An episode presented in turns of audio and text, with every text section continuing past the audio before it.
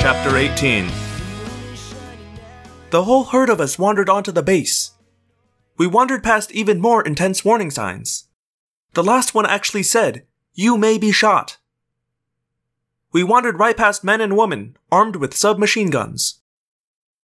No one suspected horses. Of course, if anyone had heard what we heard next, they would definitely have been suspicious. Hulok vimil falanta gehel kalis philos. Who said that? I asked. Um, that horse said it. Rachel said. Ya halem fimil chal kilam fulat. And that was another horse.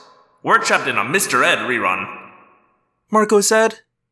We are in the Nick at Night zone. That's Galard. Ax said. They're speaking Galard. Two questions. Jake said tersely. What's Galard? And can they hear us thought speak? And answer the second question first. No, they can't hear us. Galard is a sort of universal language spoken by different races throughout the galaxy. It's what people speak when they come from different species and don't share the same language. These horses must have been fitted with speech synthesizers. Why wouldn't Yeerks be speaking Yeerk or whatever? I asked. I don't know, Ax admitted. But the standard speech synthesizers use Galard. Maybe they acquired less sophisticated speech synthesizers. Sometimes it's easier to get older, less cutting edge technology. You mean they bought speech synthesizers on sale? Rachel asked. At the Pluto Walmart, Marco said. Ax, can you understand what they said? Jake asked. Yes, of course. They said to follow the plan. If we do this right, we'll be off this idiotic assignment, out of these idiotic stupid bodies, and back on board ship where we belong. That's what the leader said. Uh oh. Tobias said darkly. They're splitting up. We'll have to split up too. Follow each group. Jake advised.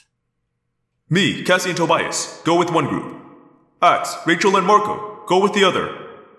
Ax, listen to them if they talk anymore, and let us know by ThoughtSpeak. Yes, Prince Jake. Have I mentioned don't call me Prince? Yes, Prince Jake, you have. I fell in step alongside Jake, trying to look like any old horse walking along, minding her own business. This is weird, I said. These horses are definitely on a mission. I'm almost surprised no one has ever noticed how bizarre their behavior is. What sane person would ever even think that a horse would be a security risk? Tobias said.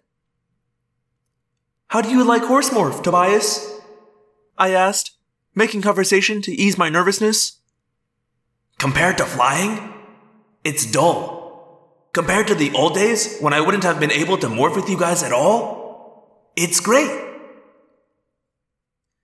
We were at the side of a road. This part of the base was densely built up with low, whitewashed clapboard buildings, each bearing stenciled numbers. Not far away was a large building with a half filled parking lot.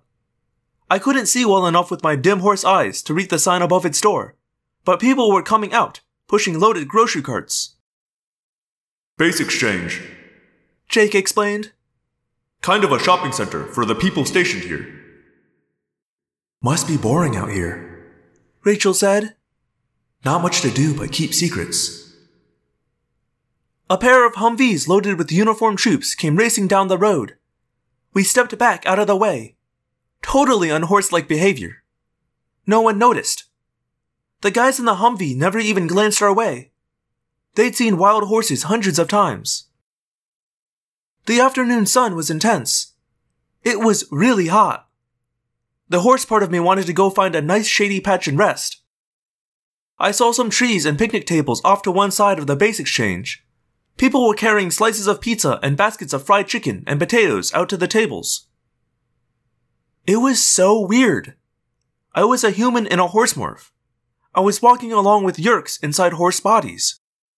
And we were, all of us, trying to figure out what, if anything, was being kept secret on this base. Was it true? Had a spaceship crashed here back in the 50s? Had the government hidden it all these years? Were the Yeerks determined to get it away from the humans in order to keep us from understanding its technology? What could be hidden on this base? A Yeerk bug fighter? An Andalite fighter? Some ship belonging to some other race? Hey, Jake? Tobias? Do you smell anything weird? I asked. I smell those french fries over at the base exchange. Jake said. No, not that. Smell the horse controllers. Do I have to? Hey, wait. You mean that smell? Fear, Tobias said. Nervousness. Great. If they're scared, we should be scared. I have that covered, I said dryly. I looked around, trying to make sense of the emotions I was literally smelling. I saw the second group of horse controllers. I saw Rachel and Marco and Ax, along with a couple of tag along horses. They were converging with us, converging on the same building. It was one of the hangars, a very large hangar, maybe 15 stories high, with doors you could walk a dinosaur through. And it was a very secure hangar. There were guards at the main doors, guards at every corner of the building. Looking up, I thought I saw the outline of a man with a rifle on top of the structure. There was a sign on the side of the building. I squinted but could not read it with my dim horse eyes. I miss my real eyes, Tobias grumbled.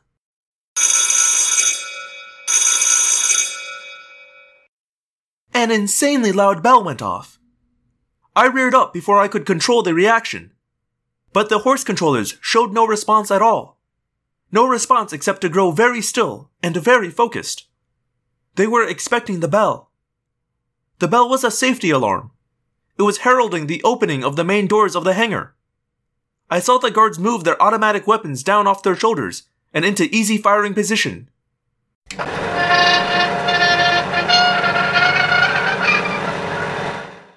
The doors began to open, motors whining loudly in my horse ears. And that's when the second group of horses started to run. Three horse controllers, followed, after a moment's hesitation, by Marco, Ax, and Rachel, suddenly broke into full out gallop straight for the hangar door. Oh man, Tobias groaned. Why do I get the feeling there's going to be shooting soon? Why are they doing that? I asked. It makes no sense. Why hide in horse bodies so you can come and go without anyone noticing, and then suddenly do this? Because the subtle approach isn't working. Jake said grimly. Remember what they said earlier. Do this and they're out of here. It's a final desperation move. So what do we do? We play follow the leader, Jake said grimly. and we hope these Yeerks have a good plan. Suddenly, our group of horse controllers surged forward. I was startled, but I quickly ran after them, followed by Jake and Tobias. The first group was racing full tilt toward the hangar. They were almost there. The armed guards were watching them in bemusement, but you could see the bemusement turning into puzzlement. And finally, too late, fear. Wham! The lead horse slammed bodily into one guard, knocking him down into a second guard. Hooves flashed as the horse ran over the guard. I could see it, even with my weak horse vision, because we were close now, running straight for the door of the hangar. We were there! A madhouse! Guards mingling with seemingly insane horses. Guards being knocked to the ground. Get these horses out of here! Someone bawled. The horses screamed. Sarge, what do we do? Ah! Shoot 'em! Negative, soldier, do not fire. We could hit what's inside. Our group jumped into the melee of frantic soldiers and madly dancing, rearing, screaming horses. But our group stayed close enough together and plowed straight through. Straight through and into the most secret place on Earth. Chapter 19 Into the hangar we thundered. My hooves scrabbled on smooth, painted concrete.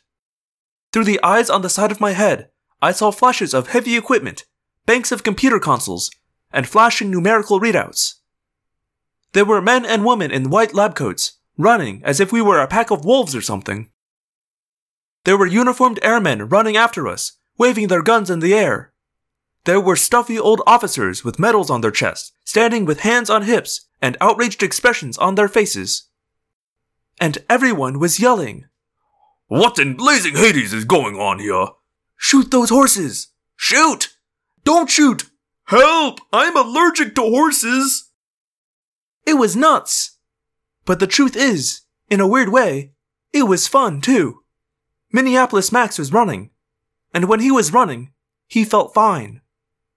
Every nerve in my big horse body was tingling. I was incredibly alive with fear and excitement and the lust for competition. I wasn't some plow horse. I was a running fool. I was a born and bred champion. A big, tough, dominant stallion. Yeehaw!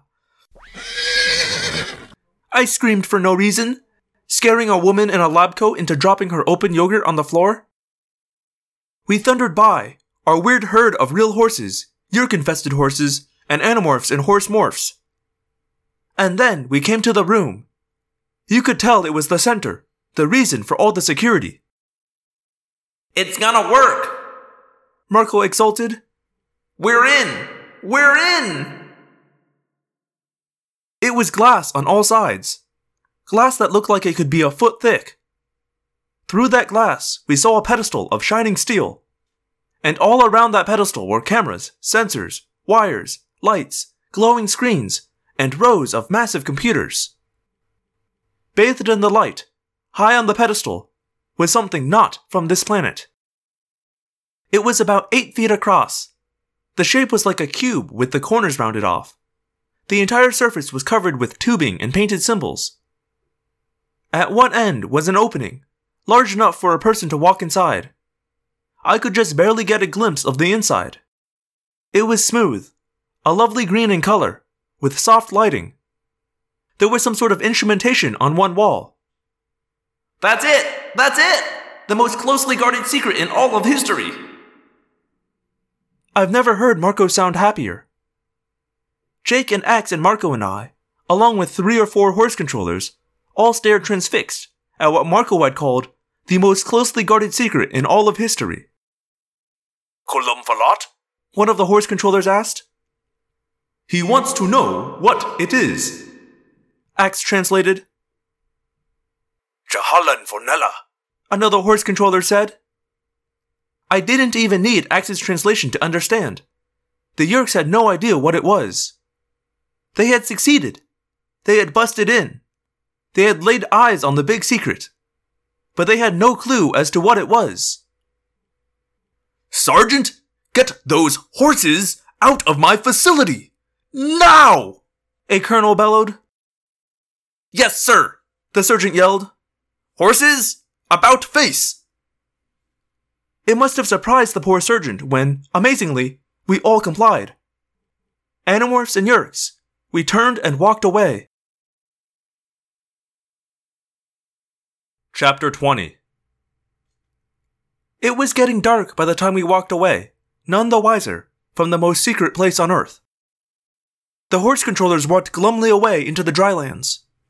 We shadowed them, keeping just a little distance. We'd been in Morph for more than an hour, but Jake decided we should stay a while longer. I don't get this. Marco complained. I don't get this at all. It was a success. The Yeerks did it. They broke into the hangar. They saw. We all saw what was in there. So why are they depressed? Ax says they don't know what it is they saw. Jake pointed out. It doesn't look like a spaceship, Rachel said. but it was definitely something alien. Yeah, but what?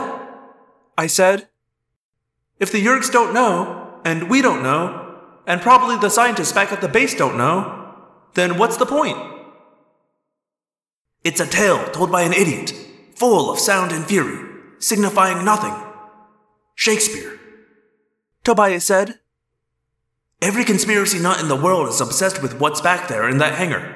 We saw it, and we don't even know what it is. Actually, Ax began. Then he stopped. actually, what? Rachel pressed. Oh, well, I sort of know what it is. It's kind of. Look! I yelled. Something was swooping in fast across the darkening desert. It flew along the ground, just inches above the scattered scruffy trees. It churned up the dust as it came. It was smallish, no bigger than a large human fighter plane, but it was shaped like a streamlined headless beetle. There were long serrated points aimed straight forward on either side. Bug fighter! I had to resist the urge to run. That was only natural. But what was strange was that once more I smelled fear from the horse controllers. They were scared of that bug fighter. More scared than they'd been in rushing the hangar. Or, more likely, scared of who was in that bug fighter. The bug fighter swooped overhead, circled, and came to land in a pile of rocks. I can't believe the radar back at the base doesn't pick that up.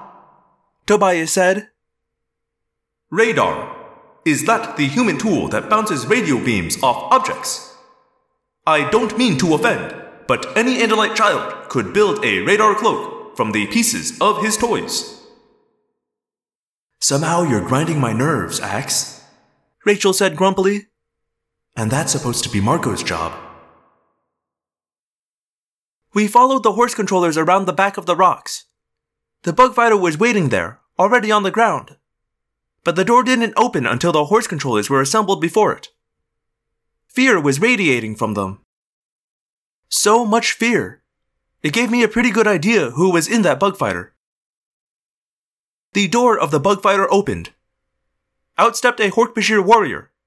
Seven feet of razor bladed death. The Hork-Bajir swung his horned snakehead left and right, all the while holding a portable Dracon beam weapon. Then, when it looked safe, the other occupant of the bug fighter stepped out into the rapidly cooling air.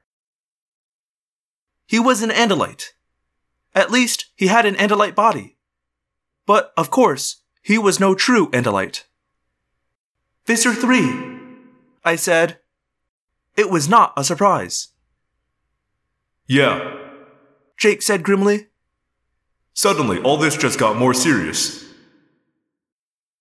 Visser 3, leader of the Yeerk forces on Earth, leader of the invasion, the only Yeerk in all of history to successfully seize control of an Andalite body, the only Yeerk in all of history to gain the Andalite morphing power and Andalite thought speak abilities. Our greatest enemy, the human race's greatest enemy. Report, he said in a tone of complete casualness. The lead horse controller began to reply in Galard. Visser, Gahalom Velak. Don't waste my time. Did you succeed, or did you fail? Visser Ker Falon. Whop! The Visser's Andalite tail moved so swiftly it cracked the air. The deadly blade stopped a millimeter from the horse controller's throat. A twitch would send his head rolling. Did you penetrate the facility? Yes or no? According to Ax, the horse controller answered yes. Did you see the object the humans are hiding in there? The object we know is constructed of non human alloys? Again, he answered yes. And can you now tell me, what is it? The horse controller hesitated, and that's when the Visser twitched his Andalite tail. Fools! Idiots! Incompetents! The Visser screamed in enraged thought speak. Weeks we have wasted setting up this effort. First, we lose that clumsy fool, Corn 547, when he was bitten by a snake. And now we have lost poor Jalay 926.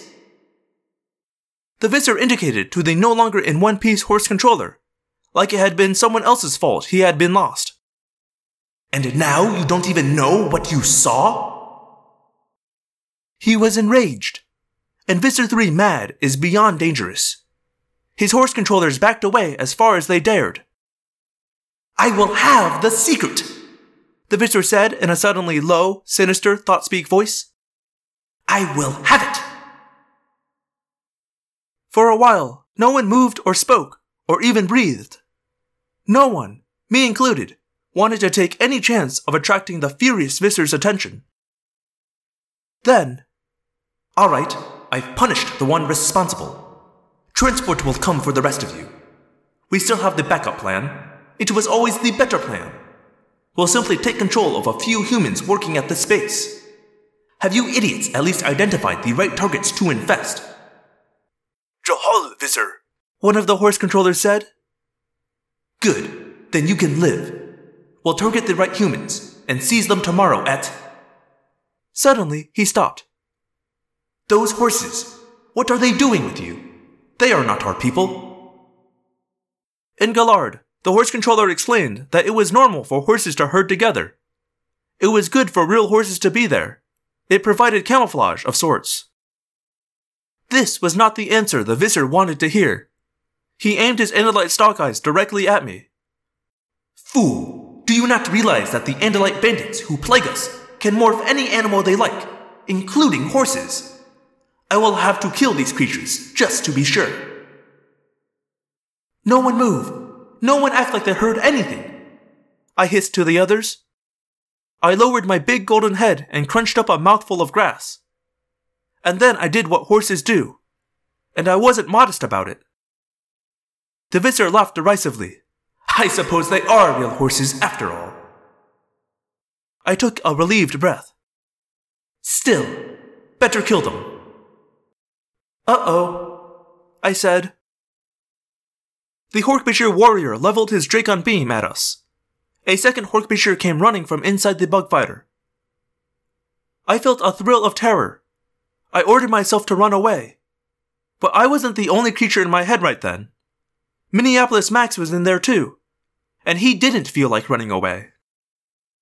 My hindquarters bunched up and fired every muscle fiber at once. And, before I knew what was happening, I was running. But not running away. I ran straight for the first Hork-Bajir. I whinnied. I reared up, all the way back till I was standing on my hind legs, and I flailed madly with my forehooves. I couldn't exactly aim my hooves, mind you. Horses aren't predators. But I flailed away, and just as the Hork-Bajir was pressing the trigger, bonk. Rah! The Hork-Bajir bellowed. He dropped the Dracon beam from his hands. It clattered on the ground, and down I came. I landed directly with both hooves on the weapon. Crunch! I'd like to say it was deliberate, but the truth is that with my side vision horse eyes, I could barely even see my hooves, let alone aim them. But sometimes luck is just as good as skill. Hold butt!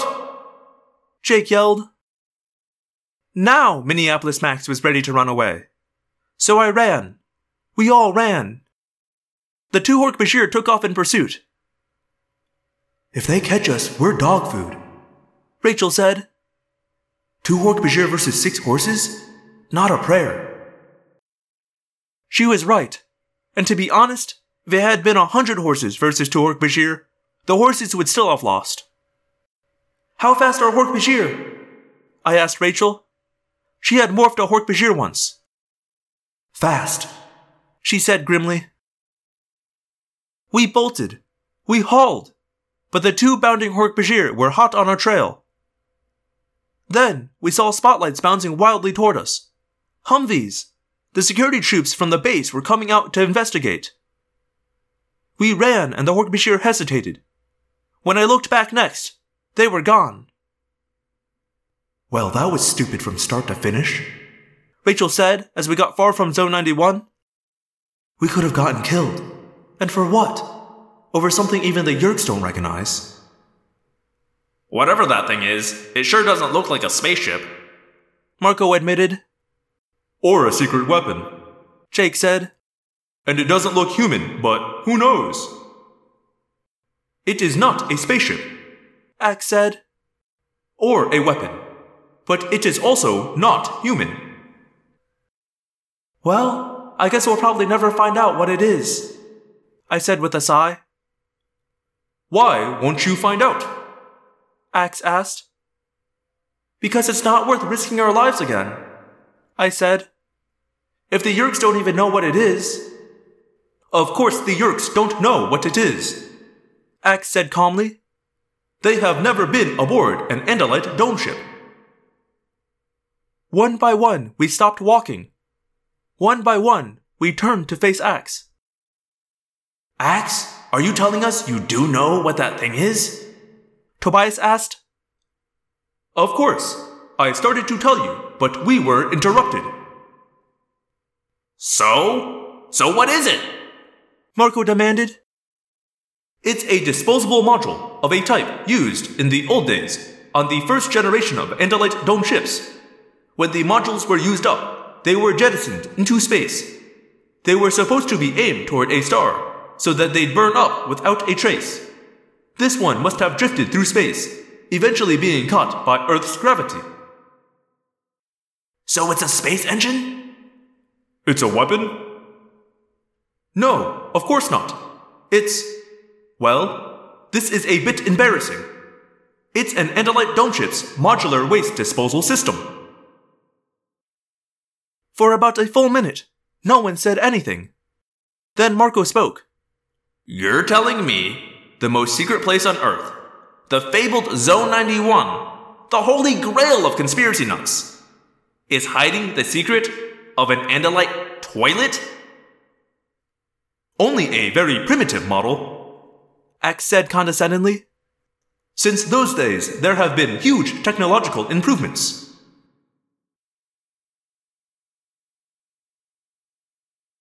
Hello, Phantomorphs, and thank you for listening to another episode of Audiomorphs, the Animorphs auditory experience.